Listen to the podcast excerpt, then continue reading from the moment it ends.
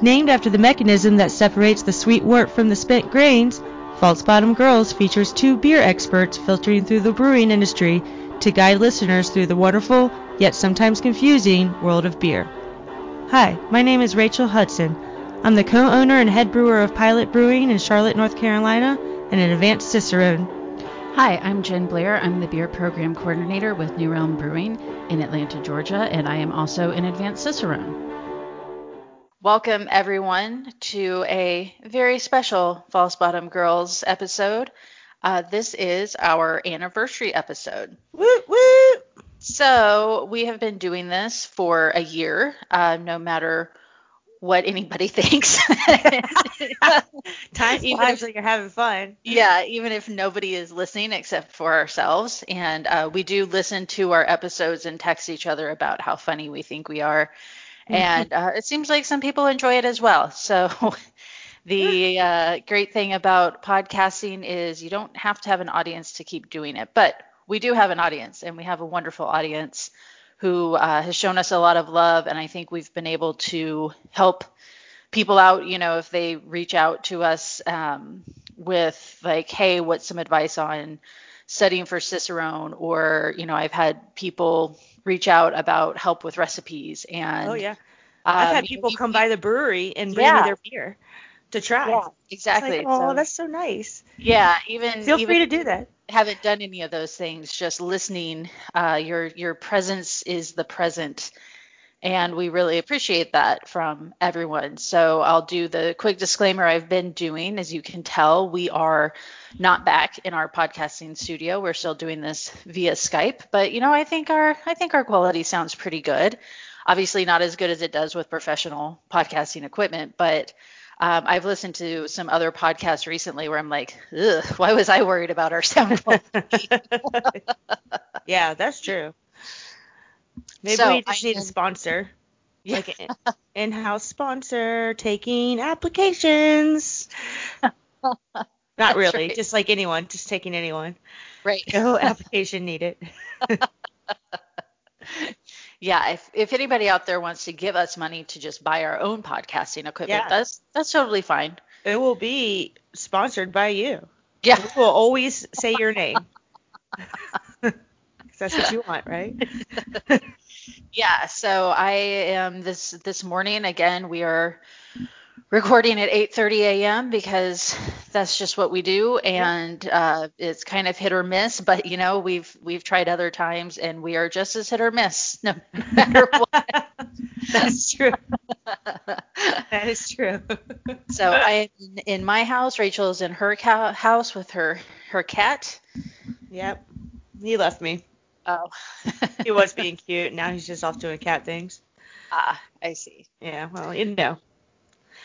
So yeah, this is a a whole year of doing this, and it's funny because it was like probably what I, I remember we started talking about doing this like in January of I guess it was 2019. I don't was time it really? time wow. holds no meaning to me. Well, we all. did it we did it because we wanted to enter con- so jen goes to this like seminar about podcast and then all of a sudden i get this text like we should start a podcast not only that here's a contest for it for npr like yes yeah that's right I, yeah. I, I had been like it was one of those things where I'm like, well, I like to hear myself talk, so yeah. maybe I would do a podcast.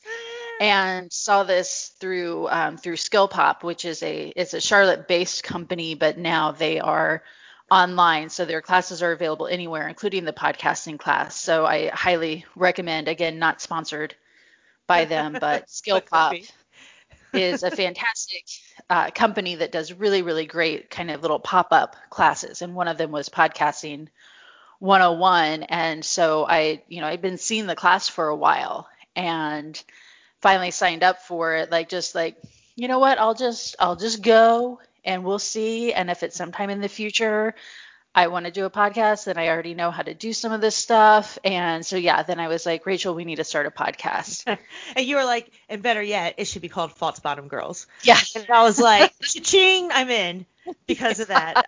All I cared about, I was like, I could hear it in my mind, the, the theme song for it. Yeah. you know, I was like, this is all I want. And then I was like, and, and you had me at contest. So Right, exactly. Yeah, I was like, we can be ranked and uh, validated by the public, people we don't even know. Yeah. Let's do it.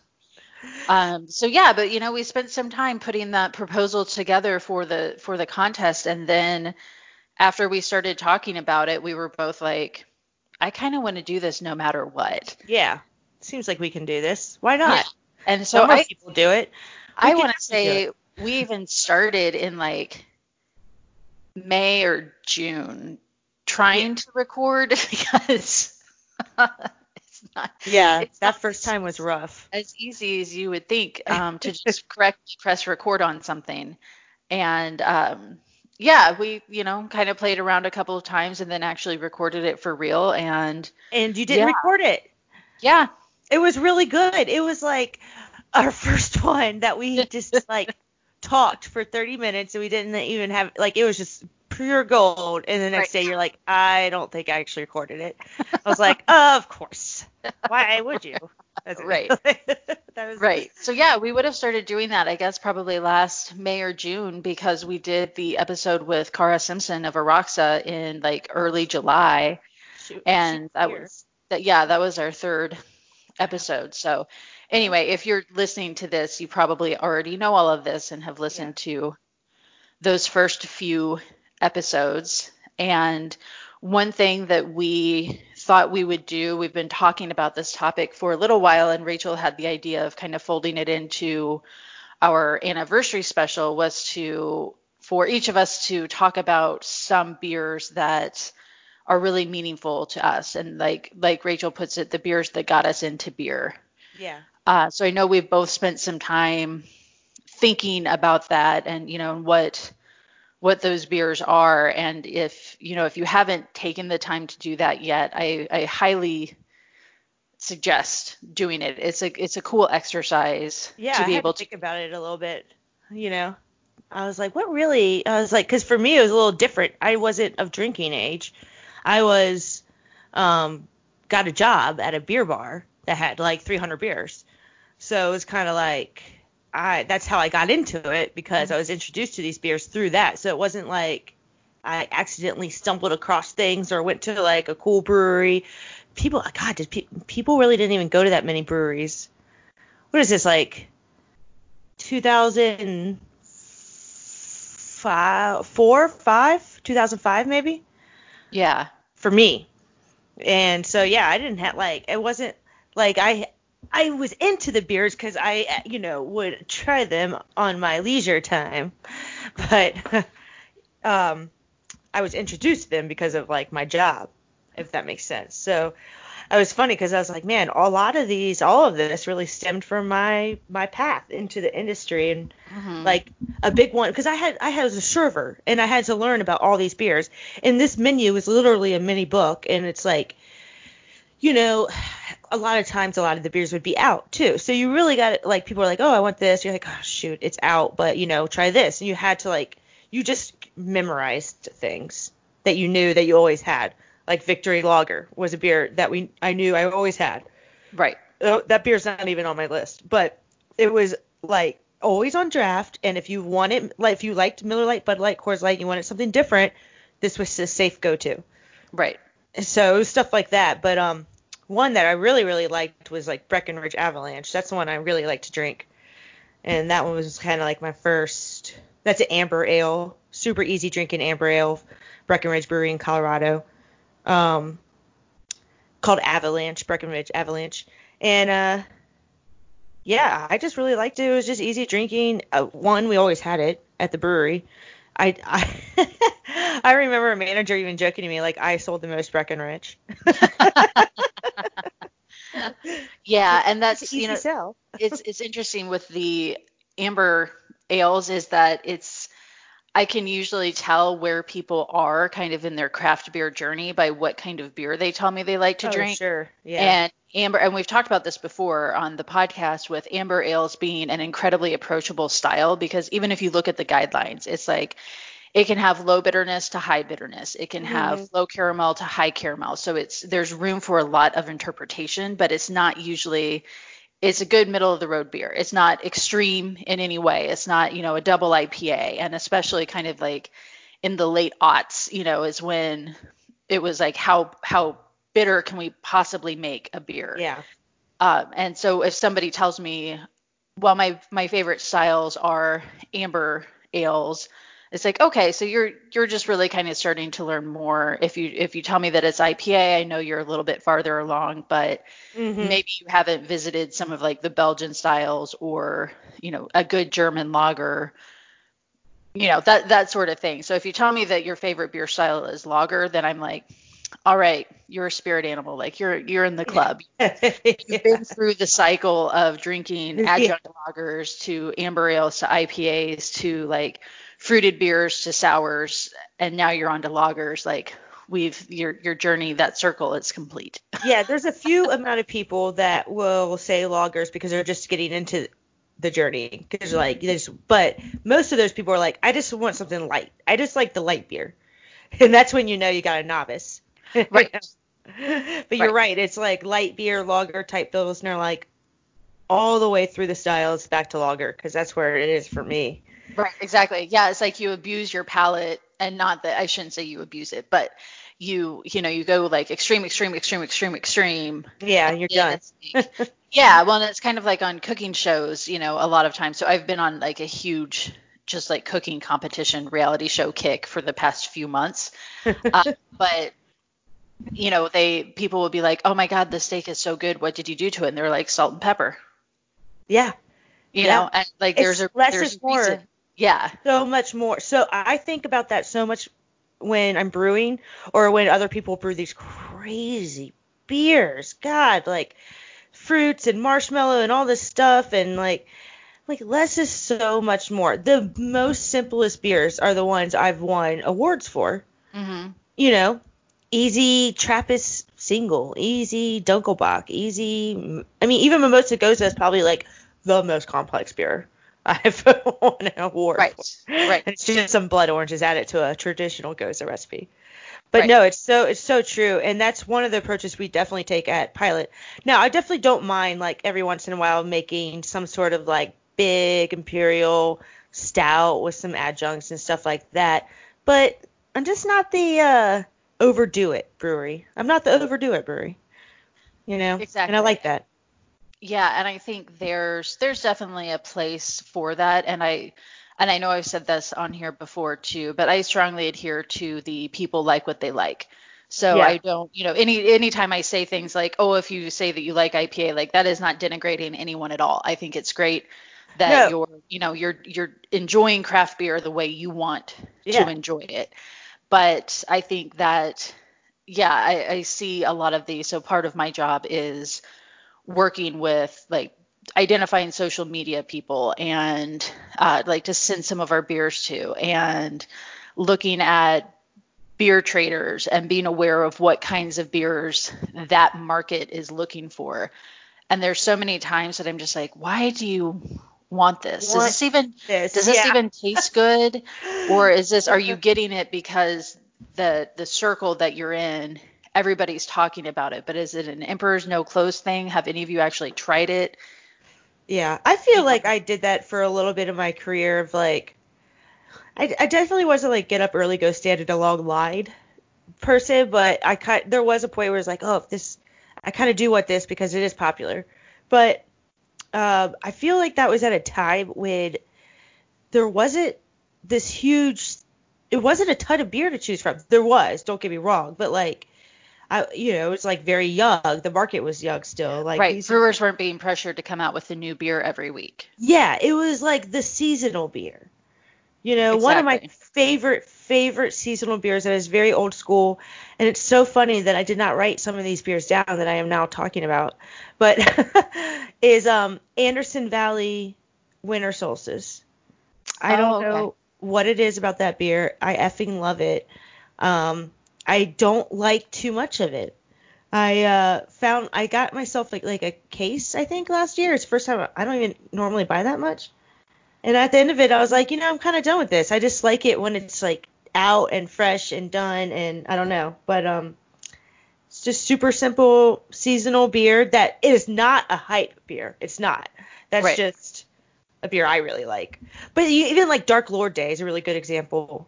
Um, a lot of the people, I you know, that that's such a hype day. I don't even think that beer's that good. Honestly. Yeah, I've I've been to Dark Lord Day. I don't remember if I've told the story. Not my proudest moment, but one of the drunkest times I've ever been in my life. Um, and it was like it's it was a really fun day in just the worst way possible. Like it was 30 degrees, it was raining, Ugh. And it was the field where everything was. So they had tents, and the field where everything was was like you were at least ankle deep in water, in cold water. Oh, that's fun. Yeah. And it was one of those things where like you every inch of my body was wet from being rained on and I was just fucking cold, but also like I'm at Dark Lord Day with my husband and our two friends and that was so when they did like the golden ticket. So Okay. if you um, they you know they put you into groups where you can go buy the beers to kind of help with that crowd control. Sure. And when you got to the front, there was, I think, I want to say it was on like your, you had like a lanyard that there was a thing that the person would scratch off, like kind of like a lottery ticket. And if you had a golden ticket, it was just a random thing, then you could buy one of the variants. Yeah. And I, I had one of those. And I remember even at the time, again, I am telling this story. This is not a proud moment, but I remember like being in the line and they have like those crowd control barriers and having to like hold on to the barrier to like not not like stagger so much, which you're also like in a crowd. So it's not, you know, like you're not walking all that much, but I remember sitting there and being like, "Oh my god, I've got to I've got to calm down." And then like getting up to the front and you know when you uh when you've just had enough to drink that you like feel like you need to try to act super sober to Yeah. anyone else you're talking to. So like I get up to the front, I'm like, "Hello." I can see it. I can see it. and like I get up to the variant table and they're telling me because I also, you know, I know that there are people who go to these and like there's the they know ahead of time what all of the variants are. They know what the best variants are. Yeah. They know the variants that are going to trade for the most money. I had no idea. So they're telling me everything and I was like, mm-hmm, Mm-hmm oh. Mhm." and, and then just like could could not remember what they had just told me. So I Yeah. just said something like, "I'll take like the brandy the brandy variant," and you know like pull like this soaking wet cash out of my pockets, and I'm like, "I have this many dollars. Is this enough?"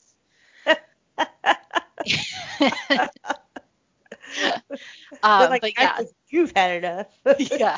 So all of that to say that um, when you're, you know, when you're there and when you're part of it, and it's like we're all fucking miserable together.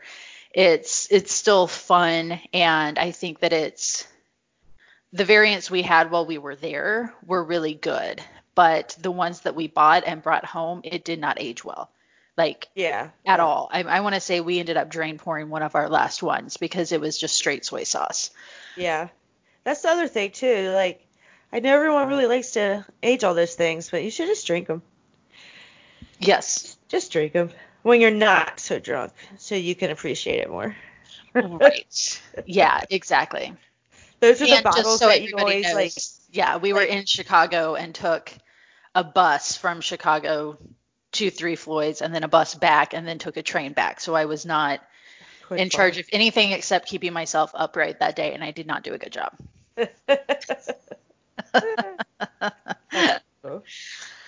Yeah. Um, so yeah, so I, you know, my, I was for a very long time. I sh- I shouldn't say for a very long time, uh, but I was a Bud Light drinker, and that was mostly under as an underage person, um, drinking what was available to me. And Yeah. I grew up in Missouri, so at the time. I don't remember what year Boulevard opened. I want to say it was like 95 or something, Boulevard in Kansas City. yeah. And yeah, I for a while. yeah, and so I was would always get Bud Light, and my sister, so my older sister, she's 10 and a half years older than I am. So, you know, when I'm 21, she's like 31, and she's like, stop, stop drinking Bud Light. Yeah. And You're try, embarrassing. right, like try this instead. And so she suggested a Boulevard Wheat. And that was really, and again, wheat is one of those very approachable styles It is. For- Yeah. for a lot of people um, because it's you know it's, it's it's very very good. It's very refreshing but it's not really to anything. Yeah. and that's really where you know then i felt very fancy like when i would go out to eat and i would order a boulevard wheat. And for a very long time that boulevard wheat also came with a slice of lemon on it which anyone will tell you that is very much um, in Germany, it was kind of like an old person thing for a while, and then they started doing it more in the United States, particularly with Blue Moon with the oranges. Yeah. And I think people, and I know I fell into this, like if you had, if you ordered a Blue Moon, and yes, please with a with a slice of orange, or you know Boulevard Wheat with a slice of lemon, um, it was almost like I'm so fancy, like I I know. I know things about beer and, It's You so know, funny because like as you get older, it's just like, or actually, it's not even older, but as you learn more, you're like, oh, yeah. how hard did that bartender roll his eyes? yeah.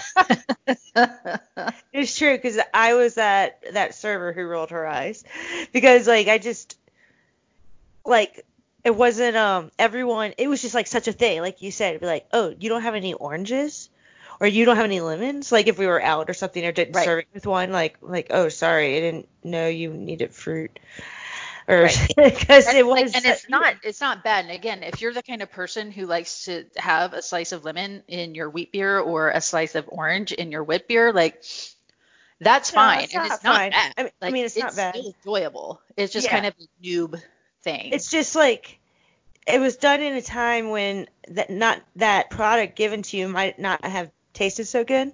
So that Mhm. lemon or that ad or orange was used to kind of like you know spruce up the taste. And I'm like, your beer's so good, you don't need that. right. Don't put, don't put ketchup on the steak. You know. Yeah, exactly. And let me okay, so we're talking about this and I will I won't delay this very much, but I was reading in this book that I always reference, the Beeronomics. There's an entire chapter about wit beer. And so I was reading about the development of Blue Moon and it has something in here about the like white beer was really slow to catch on and so when they Mhm. were developing uh, Blue Moon, so Blue Moon has always been a Coors product. Yeah. And when they were when they first started trying to sell it, it wasn't making them any money at all, and it was really close to getting axed. So one of the things they did was they replaced the the bitter curacao orange peel that is typically in a in a wit beer with a Valencia orange peel, like using a Yeah. sweet orange peel instead. And um, one of the things I'm trying to find in here where they talk about the oranges. Uh, but yeah, so it was they actually here it is the inspiration for putting the orange slice with the wit beer was because of people ordering Coronas with lime, Yeah. And so they like that, and you know that if once I It's read that, I was like, thing. yeah, yeah, that makes perfect sense. Is especially if you're trying to break through to the kind of customer who orders a Corona with lime Yeah. you know, then That's putting smart. an orange with a wit beer is is perfect because it's like, oh, okay, this is, you know, I'm used to doing this. Uh, but yeah, they said that they they would typically like carry bags of oranges with them to every kind of marketing thing they went on to make sure that there were oranges there to cut up and add to the beer. So anyway, all of that to say is that it's really the the beer that kind of got me I I don't know if it necessarily like got me into craft beer because at the time in Missouri like Boulevard Wheat was one tap and everything Yeah. else is I mean again it's Missouri so everything else is Budweiser and uh, the Boulevard Wheat was kind of what you could get if you didn't want some sort of Budweiser product. Uh, but it was, you know, it was something that was always available. And again, I could get it with a slice of orange and be very fancy. yes. Yes. Yes.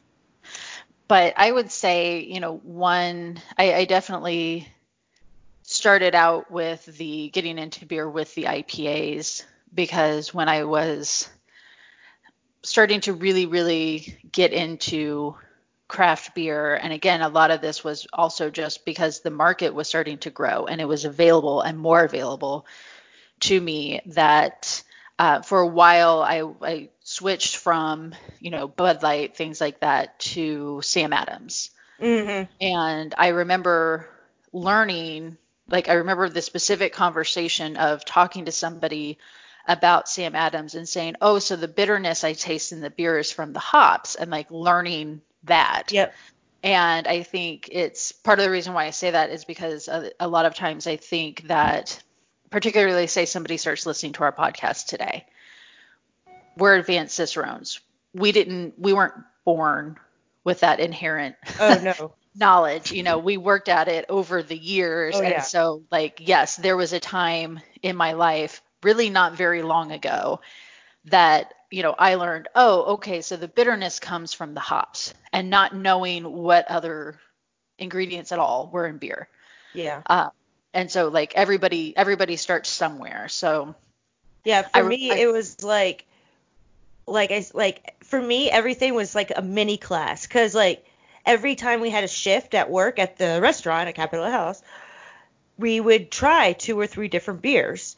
And every single shift. Like so you get to try two or three different beers, you get like a mini lesson about them. Um and this is at a time when like the really top breweries are the ones winning awards at GABF, like Dogfish Head Right. and Stone and you know Brooklyn and like these are and like these are the celebrities and they're still very much celebrities like Greg Koch and Sam and, and Garrett Oliver, but these are like these are the top choices. There were no like local this, local that.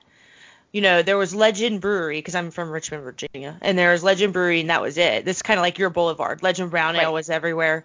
Um, it was okay. It was like everyone knew it. You you you know, it was an easy sell, whatever. But like the cool beers were these, and so I was in a way it's so different because I didn't. It was like forced upon me.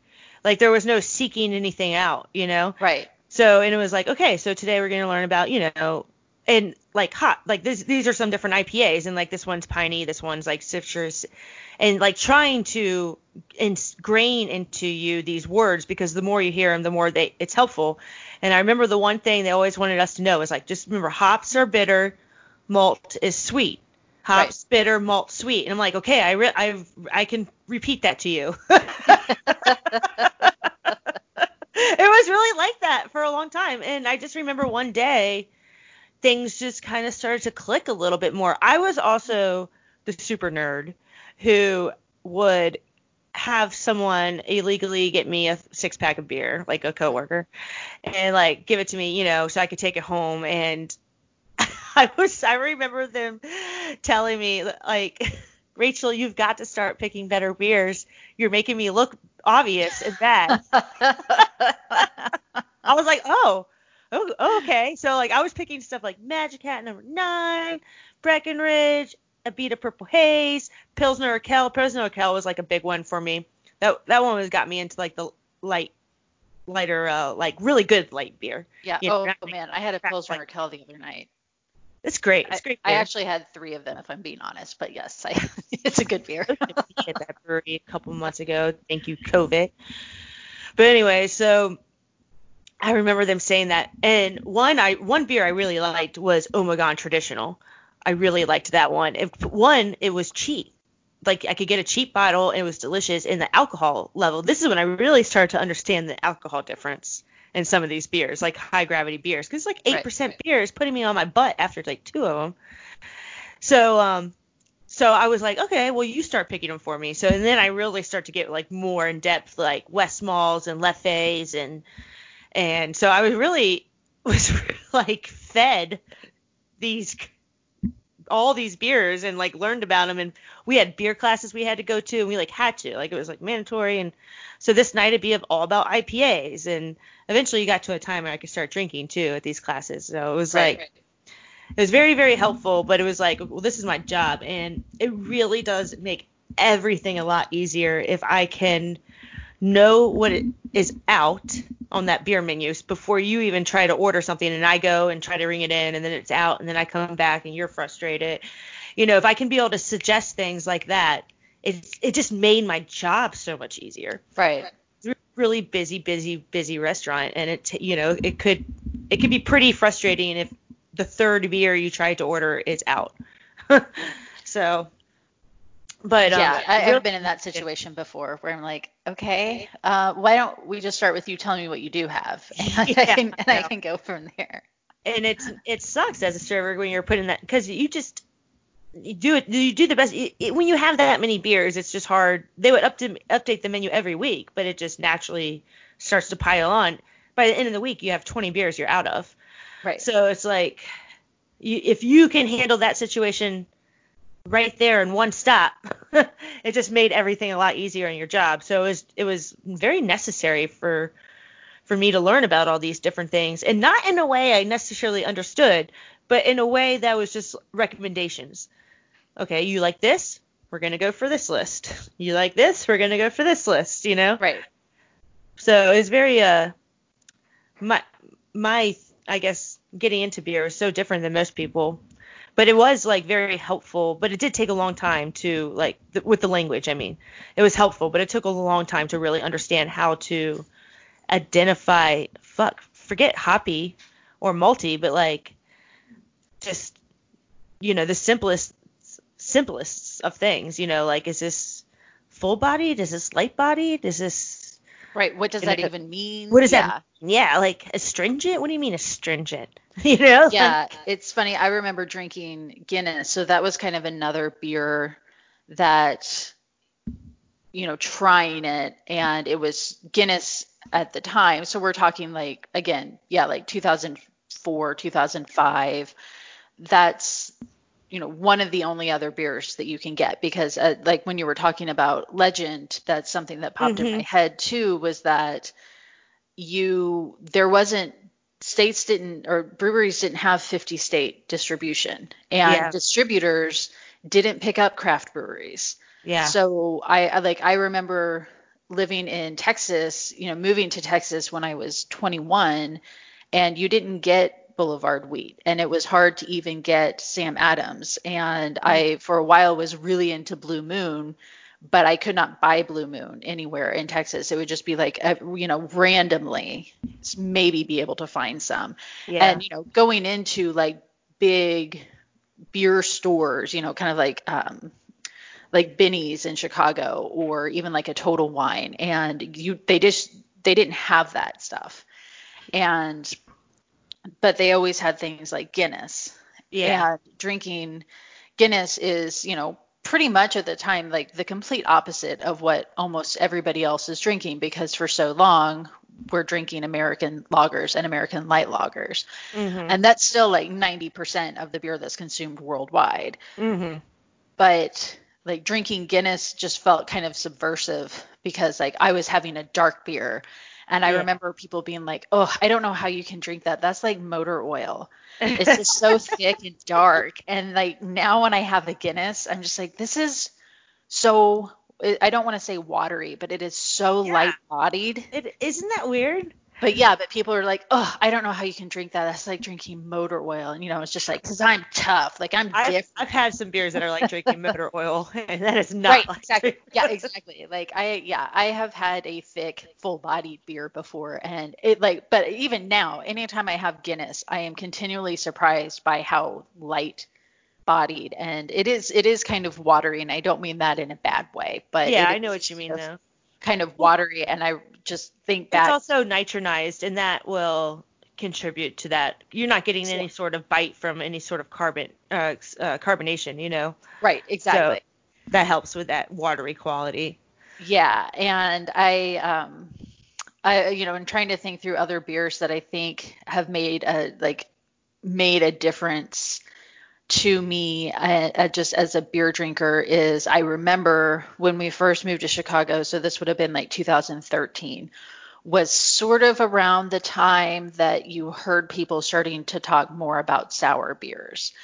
And I remember getting, I don't remember exactly the name of it, but I can see it. It's an Oud Bruin that has like a bear on it and is maybe like a It wouldn't have been German. It would have been some sort of Belgian style. Yeah. It wasn't an American Oud Bruin, but I remember getting it and um, Tom saying something about like, ugh, this is one of those sour beers that you like. I don't, I don't like those. and then you know eventually like getting more and more into it because like when we moved to chicago we're like oh yeah we're really into craft beer we really like ipas and uh, you know again though that was most of what was available anywhere if you were a craft brewery you were making an ipa uh, Grand Teton Brewing. yes I found it. I Yes. searched it. I, yes I searched Old Bruin Bear. it worked. but yeah and i you know like i i can remember tasting like duchess and being like oh my god this is this is incredible but you have to get out of your mind what you think beer is going to taste like Yeah, that's definitely an acquired taste as you get more into it. But Orval and Duchess were huge for me because like I really did not like sour beer and a lot of people at Capital Duchess, you know, this is 2005. Like we had some Duchess. It wasn't the most popular thing, but we had this like core group of people that drank it. And I remember just being like, "Oh god, how do you drink this stuff?" And then someone being like, "Here, try this." And it was Orval, which is a very good introductory beer into a wild beer. yeah You know, exactly it's, it's a Brett Pale Ale. funky um, yeah funky. It's not. It's it's dry hopped. it's just its own thing. Like anytime Yeah. I have Orval, I had one. Um, Tom gave one to me in a blind tasting a few weeks ago, and it at first it didn't even click to me that it was Orval. I was like, "Did you taste all of these beers and they all tasted okay?" And he was like, "Yeah." And then I was like, This like, one tastes "Oh, like it has a Brett infection. yeah." I was like, "Oh, this is Orval because it is. It's it's not even in a style. It is just its own Yeah. thing because But it it's is a so great different." way to get into sour beer. Um, yes. and I'm not like a like like there are like some types of Bretts I like, but it's that really gr- like barnyardy band-aid stuff I don't like, and it just Mm. this Orval is just a nice like you don't even know it's a Brett almost. Right. Like it's very introductory. It's very good. Highly recommend it. It was the way I got into sour beers. Um, Gozas at the time weren't really a thing. We had one Berliner Weiss in a bottle, and we had the syrups for it. So we Yeah. did that, and it was Kindl Weisse, and that was it. That was the only kettle sour I ever knew about for until I knew about more, like whenever that was. But like Right. that, I'm we might have had others, but I it it was not a thing. I remember one time we got a keg of Cantillon Iris, and Jacob Jacob is the guy who was the craft beer guy at the restaurant at the time when I worked, and he's the one who taught me all about beer. But like it, while I was at Capitol House, but he got to he was so excited. Now Jacob was like he went to Belgium, he was into it, he had no, he had knowledge about a lot of this stuff when it was all still kind of new to the Mhm. market. And so, you know, if he was excited, we were all excited, even though we didn't really know. And he, oh man, this keg, really, really small keg, but it came, it was there, he tapped it, it, was, it had his thing, you know. It sat there for weeks because no Oh one knew what it was. And for weeks we had, I mean, maybe for like a couple months this beer was on draft, but no one knew what it was. So like, it wasn't a big deal. Like we were, we knew, or we knew because Jacob told us, but like it didn't have that special place in our heart that it would now. You know. I always think back on that and like, what a waste. Like, I mean, it was fine. It got drank and like somebody enjoyed it. But like, Right. man. Yeah, it's always like the well this might be a little dated even even for you, but it's like I knew so many people whose mom didn't let them go to a Nirvana concert and was like you'll be able to go to another one. And you know, it's kind of the same it's kind of the same thing. Don't worry, they'll be around. yeah, exactly. It's just like, yeah, you can get it then, in until he's not. right. God. like, thanks, mom. So, okay, we're getting uh, a little bit close to time. So, I have Sure. a couple of talking points for you. Got it. What is, I guess what would what would you say is your favorite beer style now? Hate this. Which is I know it is it's hard because it's kind of like asking somebody who's really into movies like what's your favorite movie? It's like well it depends. Give me a genre. If I and I can I- and I can be like more specific. I just I'm just gotta say the classic American style IPA. It's just what I just want to drink and relax, and it's just my go-to for drinking. Every time I I'm down from work, I just I don't really want to think about what I'm drinking, so I'm gonna go for the IPA. Um, yeah, and then second closest would be lager, but I just to answer that question honestly, because there's so many ways to answer that question. Um, but yeah, I would just say that just classic American IPA, not too West Coasty, not anything new school, you know, no Yeah. New England haze, not just freaking clear, juicy, nice, soft bitterness, not too pronounced, classic American IPA. Or even Southeastern IPA, which is new. that is uh that is not just something we do. Lots of breweries do that. Oh yeah. They're out there. It's a nice American IPA style brewed with corn or grits. Low bitterness, high aroma, high flavor, clear. And that's all. That's all you need. Yeah, you know, I, I definitely fall into the barley wine is life category and I love smoked beers. But if we are talking about Yeah, but you can't drink those all the time. yes, you can. Yes, you can. Okay, Dark Lord Day. Don't don't ever let anybody tell you that it's too hot for barley wine or that you can't drink smoked beer every day because you absolutely can. No, I know. We have that uh our friend Charles for every year for his birthday in July has the barley wine tasting. Yes. And so I get it. And it is very hot. We didn't have it this year, unfortunately. Yeah, obviously. But yeah, we um I want to say that's actually a couple of years ago, probably the first time that I think you and I No, maybe it was after the funk There was, yeah, I know what you're talking about. There was a time where because we were upstairs at Salud. I feel like It wasn't I one of feel because like I remember the barley wine party, like when one of the times I got there before we knew each other, Charles was like, "Oh, Rachel was just here and she wanted to meet you." huh. And then so I think it was at the release the funk. After that Oh, was when yeah. it was something where we both That's ended up when I like just moved here. yeah. Yeah. Because that was the collaboration with New Belgium and stuff, right? And like Lauren Salazar was in town. That was cool. Yeah. I didn't know about that. Yeah, yeah. We uh we hung out. Ooh, We got jealous. drunk together. Yeah, we did. I think Lauren Salazar, and I forgot. I know that she's since uh, I think has gotten divorced and is back maybe to her maiden name. One of the women in the Well, that's her stage name.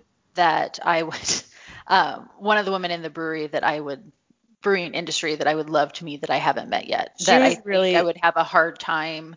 Really like awesome. I under, I understand that sh- you know she is just a person, but I think I would have a hard time not just having a big dumb smile on my face the entire No, time. it, it was it was really fun, but she's really down to earth, like not full of herself and just really chill. She was great. Yeah, I remember like I because we were talking. I was like just telling her about my time at Left Hand and living in Colorado and stuff, and then I was like, but when I came here, you know, I just knew Chad had said Chad who runs Noda Brewing. What did he say? He had said something like, "We don't we don't do things." the Noda way. Like we we try to always like change, you know, be open to new procedures and see what we're doing and not like just be stuck in our own way. And I remember when I got a job at Left Hand, like the first day, the HR person literally said, "We don't do things the wrong way. We do things the left hand way." And I was like, "Oh." I just remember having that moment and telling that story to Lauren and be like, "That's what I knew. I made the right decision here at Noda." it was so great. She was like, "Oh, that's so awesome." we were really drunk. Yeah. Well, I will say, um, I we went down a diversion there, uh, which is always totally fine. But I, I will say, even though those are my favorite styles in terms of what is always in my refrigerator, it is going to be an American IPA or some sort of a lager. Yeah. You just And- got, sometimes you just got to drink without like you know getting too drunk or thinking about it or just you know, right. And we, uh, again, I have a very soft place in my heart for Bell's Two Hearted because Yes. when um, when Tom and I first started dating, we would go. So in Charlotte, there's the U.S. National Whitewater Center, and it's super Mhm. super cool place. And it, at the time, it was really really new, and so it wasn't at all uh, like nearly as packed and stuff as it is now. But we would go out there, and they have you know several bars, and they all of their bars were craft beer and they would always have Bell's Two Hearted or Sweetwater IPA on tap. And so Mhm. it was one of those things where you'd go and you'd set, you know, you'd sit outside and watch the rafters on the river and have, you know, like a 16 ounce of Bell's Two Hearted. So I have like, you know, that's anytime I think about that, it's, it is like, it takes me back to that, like, springtime, you know, dating somebody new at the Whitewater Center, drinking Mhm. Bell's Two Hearted.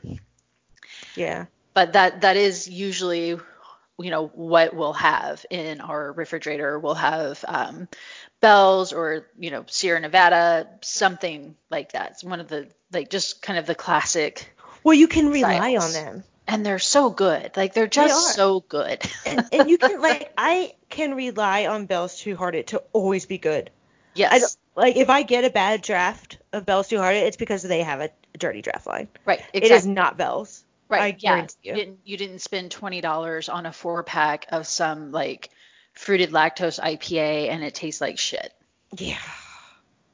You spent you spent like twelve dollars on a twelve pack of Bell's Yeah. Two Hearted and every drop is delicious. Yeah. It, it is. I'm I'm glad they've figured out to just it's consistent, true to I mean just true every single time. And it's definitely like if I if I see this Two Hearted being kept in cold storage and you know decent date, I mean even even that beer can get a little longer than you know your local fresh IPA. Right. But um, I mean, I'm I I'm confident. I'm confident because I I played that date game in the store. Don't get me wrong. Oh, yeah. so and I Yeah, I've never sure. had a bells bad bells a bad bells that wasn't kept in the right condition. You know like.